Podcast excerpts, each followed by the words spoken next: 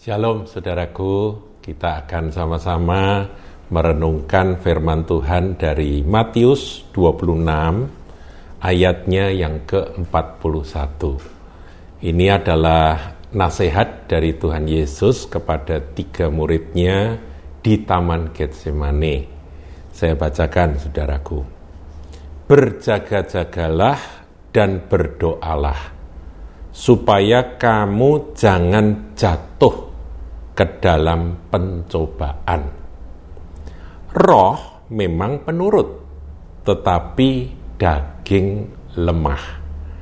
Nah, saudaraku, eh, nasihat ini tentunya tentunya merupakan sebuah perintah Tuhan yang harus kita pegang kuat-kuat. Coba kita amati pelan-pelan ya dari kata per kata satu ayat yang sangat penting ini. Tuhan mendorong kita, menasehati kita, memerintahkan kita untuk berjaga-jaga dan berdoa. Supaya apa? Supaya tidak jatuh ke dalam pencobaan. Jadi pencobaan itu adalah sesuatu yang ada di sekeliling kita dan pencobaan itulah yang akan senantiasa menjatuhkan umat Tuhan ke dalam berbagai dosa dan yang berakibat kesengsaraan. Kalau kita ingat doa Bapa kami, salah satu dari do, poin doa Bapa kami adalah jangan masukkan aku ke dalam pencobaan. Artinya jangan biarkan aku masuk dalam pencobaan. Tolong aku ya Tuhan supaya aku tidak masuk dalam pencobaan melainkan lepaskanlah, bebaskanlah kami daripada yang jahat. Jadi jangan masukkan kami dalam pencobaan ini merupakan sesuatu yang harus terus didoakan, saudara. Dan kita harus berwaspada karena pencobaan ada di mana-mana. Pencobaan ada di mana-mana. Kalau tidak didoakan, kalau kita tidak berdoa, Tuhan sendiri berkata, kamu bisa jatuh dalam pencobaan itu. Nah, kemudian dilanjutkan dengan kalimat, roh memang penurut, tetapi daging lemah. Jadi ada fungsi roh di dalam diri kita yang ingin mengikuti akan kehendak Tuhan. Ingin melakukan perkara-perkara yang sesuai dengan hati dan pikirannya Tuhan itu roh. Tetapi ada unsur yang lain yaitu daging. Dan daging ini lemah, lemah dalam melaksanakan kehendak Tuhan. Lemah dalam mentaati, menuruti kehendak Tuhan. Saudaraku, antara daging dan roh itu seperti uh, dua kekuatan yang bertolak belakang, yang kontra satu sama lain dan berusaha untuk menguasai kehidupan kita. Kalau kita membaca, saudaraku, di dalam Galatia, ya surat Galatia itu Rasul Paulus e, memperdalam mengenai kedua kekuatan ini yang terus bertengkar dan berperang di dalam hidup kita.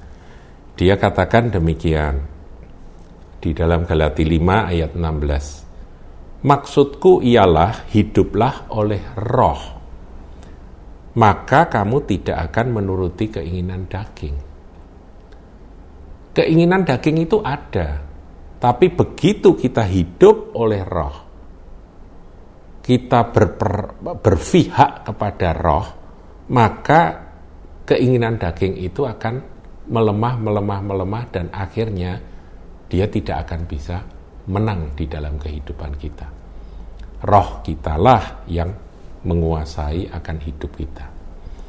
Ini adalah nasihat, saudaraku. Kemudian ayat 17 katakan, sebab keinginan daging berlawanan dengan keinginan roh, dan keinginan roh berlawanan dengan keinginan daging. Karena keduanya bertentangan, sehingga kamu setiap kali tidak melakukan apa yang kamu kehendaki. Maksudnya kita sebagai anak-anak Tuhan itu kan mestinya merindukan untuk menjadi pelaku-pelaku firman. Tetapi mengapa kita menjadi pelanggar-pelanggar firman? Itu karena kekuatan daging yang memang ada di dalam hidup kita. Nah, sekarang bagaimana saudaraku supaya roh kita ini berkuasa sementara daging itu tidak berdaya. Bagaimana caranya? Itu seperti hukum jungkat-jungkit, saudaraku ya. Seperti hukum jungkat-jungkit. Jadi kalau roh ini kuat, maka daging itu lemah. Sebaliknya kalau daging itu uh, kuat, nanti roh itu akan tertekan, saudara. Ada seorang wartawan, dia mewawancarai seorang penjahat. Penjahat ini bukan orang bodoh, seorang intelek, tetapi dia tidak tahu bagaimana dia melakukan berbagai kejahatan sampai pada kejahatan yang mengerikan. Dan dia sedang menantikan akan eksekusi hukuman mati. Nah, wartawan ini pengen tahu, kamu sebagai seorang intelektual, kenapa kok kamu melakukan akan hal-hal itu? Melakukan ke, berbagai kejahatan itu. Apa kamu tidak tahu bahwa itu adalah kejahatan yang mengerikan? Apakah kamu ketika melakukan penganiayaan dan pembunuhan itu kamu tidak timbul sedikit pun belas kasihan kepada uh, para korban-korbanmu? Ya dia melakukan pembunuhan berseri, saudara Gus uh, serial kill killing ya saudaraku ya. Jadi dia adalah seorang penjahat yang pembunuh berantai. Nah, ketika didalami, didalami, dia menceritakan bahwa dia juga pernah belajar tentang kebenaran. Waktu kecil dia pernah ke gereja, tentunya karena kehidupan yang pahit itu yang akhirnya dia seperti dikuasai oleh roh jahat dan dia menjadi pembunuh yang begitu mengerikan. Padahal dia seorang intelektual, bukan seorang bodoh, saudaraku, seorang yang pintar. Jadi bisa diajak ngomong. Nah, ketika sampai pada pembicaraan, mengapa kok kamu bisa jadi begitu kejamnya? Apakah tidak ada nilai-nilai moral yang pernah diajarkan di gereja masa kecilmu, masa remajamu, itu yang tersisa? Jawabannya begini, saya ini punya dua ekor anjing. Dua ekor anjing itu terus berkelahi di dalam diri saya. Yang satu anjing jahat, yang satu anjing baik. Terus berkelahi.